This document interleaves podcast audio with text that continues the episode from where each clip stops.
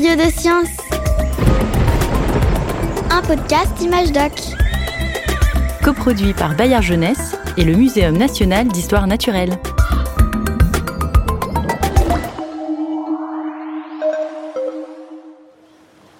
« 35, 36, 37... 38 secondes Oui J'ai battu mon record Quand j'étais petite, je faisais des concours de respiration avec mon frère. À moi Je suis sûre que je vais te battre. Tu comptes bien, hein? Triche pas. Non, non, vas-y. 1, 2, 3, go Mon frère était trop fort. Aujourd'hui, il fait de la plongée en apnée. Ça veut dire qu'il plonge et qu'il est même capable de se poser au fond de la mer. Et là, il ne bouge plus et il regarde les poissons passer. Parfois, moi, je l'accompagne, mais je ne sais pas rester aussi longtemps sous l'eau, alors je triche. J'emmène une bouteille de plongée. Mais c'est lourd J'aimerais bien respirer sous l'eau. Ce serait beaucoup plus simple. Tu sais, toi, comment font les poissons? Pourquoi ils peuvent respirer dans l'eau et pas nous? Hmm, je vais appeler un paléontologue.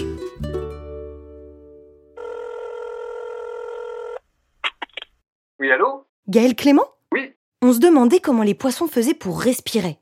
Vous pourriez nous éclairer? Oui, oui, question intéressante. Écoutez, si vous pouvez venir au muséum, euh, je vous accueille avec plaisir et puis on en parle ensemble. Parfait, je vais chercher mes curieux de science et on arrive. Très bien, bah, je vous attends.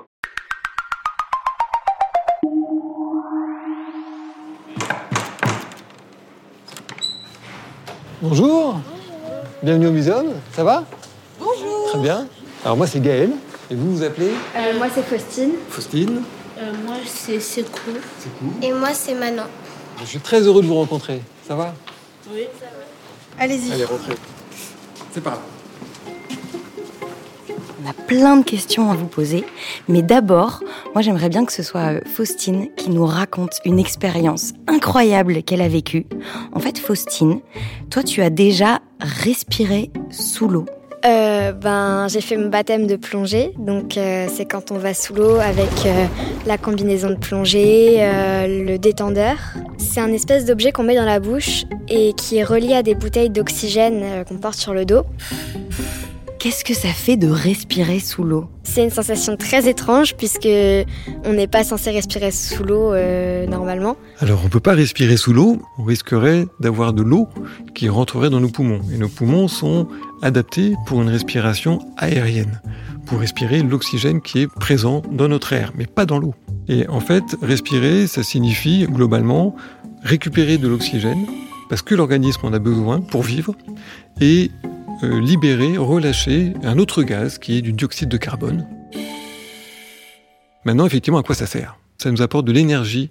On s'alimente, on récupère par exemple des sucres, et il y a toute une machinerie chimique dans notre corps qui transforme les sucres, les glucoses en particulier, avec l'apport d'oxygène, en d'autres petites molécules qui sont comme des petites piles qui apportent l'énergie à l'ensemble de notre corps. Maintenant, à quoi ça sert d'avoir de l'énergie? Je pense que, je suis pas sûre, mais ça sert euh, à pouvoir bouger. Tout à fait, Et aussi à réfléchir. exactement. Et c'est vrai que nous, en plus, comme on a un gros cerveau, il paraît qu'on consomme beaucoup d'énergie pour effectivement réfléchir. Et puis après, il y en a d'autres aussi, il y a pour grandir. Donc tous les organismes vivants ont besoin de respirer. Les plantes respirent, les insectes respirent, les cellules, les bactéries aussi respirent. Alors les poissons respirent. Il y a de l'oxygène dans l'eau? Soit non, soit oui, mais en petite quantité. On sait qu'il y a de l'oxygène dans l'air. Il y a d'autres gaz aussi. hein. Il y a du dioxyde de carbone, il y a de l'azote. Mais quand on fait une composition de l'eau, il y a aussi de l'oxygène, il y a aussi de l'azote, il y a aussi du dioxyde de carbone dans des proportions qui sont à peu près proches. Mais il est très difficile de capter l'oxygène qui est dissous dans l'eau de mer ou dans l'eau douce et de le faire entrer dans le corps. Alors que dans l'air, c'est beaucoup plus facile. Manon, toi tu penses qu'ils font comment pour respirer sous l'eau les poissons? Déjà, je pense qu'ils ont des branchies euh, qui euh, sont adaptées pour respirer ces particules. Alors effectivement, ce sont les organes de la respiration pour les animaux euh, aquatiques. Alors il y a d'autres systèmes de respiration, mais dans le milieu aquatique, l'un des plus fréquents, ce sont effectivement les branchies qui prennent le rôle des poumons chez les animaux terrestres. Comment ça fonctionne des branchies On va faire une expérience. Est-ce que vous savez imiter les poissons? Vous faites quoi comme mouvement? Ouais, donc avec la bouche. Avec la euh, bouche. On met nos mains euh, juste devant les oreilles et on les fait battre. C'est le mouvement des branchies. De façon plus précise, si vous regardez un poisson, la prochaine fois que vous allez avec vos parents chez le poissonnier, derrière les yeux, il y a des grandes plaques osseuses qu'on appelle les opercules, qui protègent les branchies. Et dessous, vous verrez les branchies. Normalement, elles sont très très rouges et elles sont sous forme de lamelles composées de filaments. Ce qui fait que le courant noie l'ensemble de ces branchies et facilite les échanges entre le sang, je vous disais qu'elles étaient très rouges ces branchies, elles sont très très riches en sang, et l'oxygène qui est présent dans l'eau.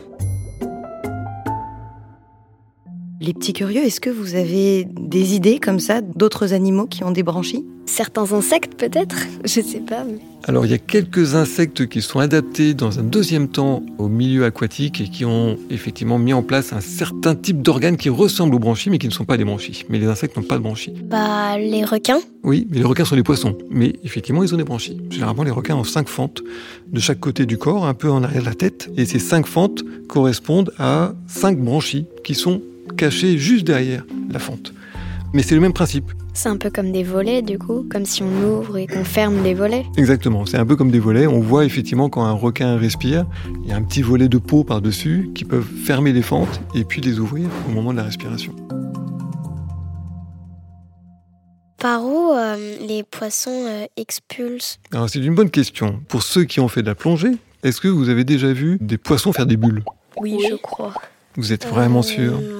Vous n'êtes pas influencé par les dessins animés ou les bandes dessinées où très souvent on représente un poisson avec des bulles effectivement qui sortent de sa bouche. En fait, les poissons ne font pas de bulles. Les poissons, pour répondre à ta question Manon, il y a un courant d'eau donc continu avec de l'oxygène frais qui arrive par la bouche, qui passe après dans les branchies.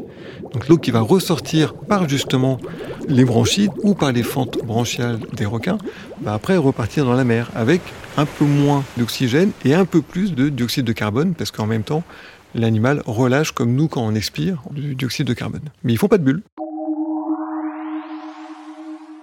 Est-ce que les orques ont des branchies? Non, ils n'ont pas de branchies. Ce sont des mammifères, donc ils ont des poumons. Comme nous. Comme nous. En fait, euh, les baleines, les dauphins, les orques, vous avez vu, ils ont souvent un petit trou au-dessus de la tête. Et c'est avec ce petit trou qu'on appelle l'évent qui respire l'oxygène de l'air. Et après, il y a plein d'autres organismes qui sont suffisamment petits pour que l'oxygène passe à travers la peau. Vous voyez une anguille? Une anguille, hein, c'est ce poisson qui est allongé. Parfois, on voit des anguilles qui passent d'un bras de mer à un autre en passant par la terre. Et ils se déplacent un peu comme un serpent. Et on se dit, mais comment ils font pour respirer? Et en fait, ils respirent par la peau, que ce soit dans l'eau, que ce soit dans l'air. En partie, ils ont des branchies aussi. hein. Les anguilles ont des petites branchies et ils respirent aussi beaucoup par la peau. Il y a même un autre poisson qu'on trouve assez fréquemment dans nos rivières qu'on appelle le poisson-chat. Et ils ont effectivement des moustaches autour de la gueule. Ce sont des poissons qui sont adaptés à vivre dans des environnements qui sont assez boueux. Et là, c'est très pauvre en oxygène. Bah oui, forcément. Et donc, eux, ils ont trouvé une autre méthode. Donc, ils ont des branchies, voilà, qu'ils utilisent quand il y a suffisamment d'oxygène. Mais quand il n'y a pas assez d'oxygène, ils prennent une goulée d'air. Ils vont à la surface et avec leur bouche, hop, ils vont prendre une goulée d'air qu'ils vont avaler. Et donc, dans leur estomac, il y a donc la possibilité d'utiliser l'oxygène. Et une fois qu'il faut éliminer cet air-là, soit ils le font remonter et ça sort par la bouche, soit ils le font descendre et ça sort par T'as une idée, Faustine, ou pas?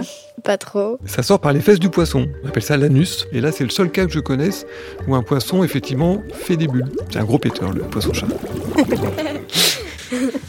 Merci beaucoup, Gaël Clément, Mais merci à vous. Merci. Merci. et à bientôt. Curieux de science, un podcast Image Doc, coproduit par Bayard Jeunesse et le Muséum national d'histoire naturelle.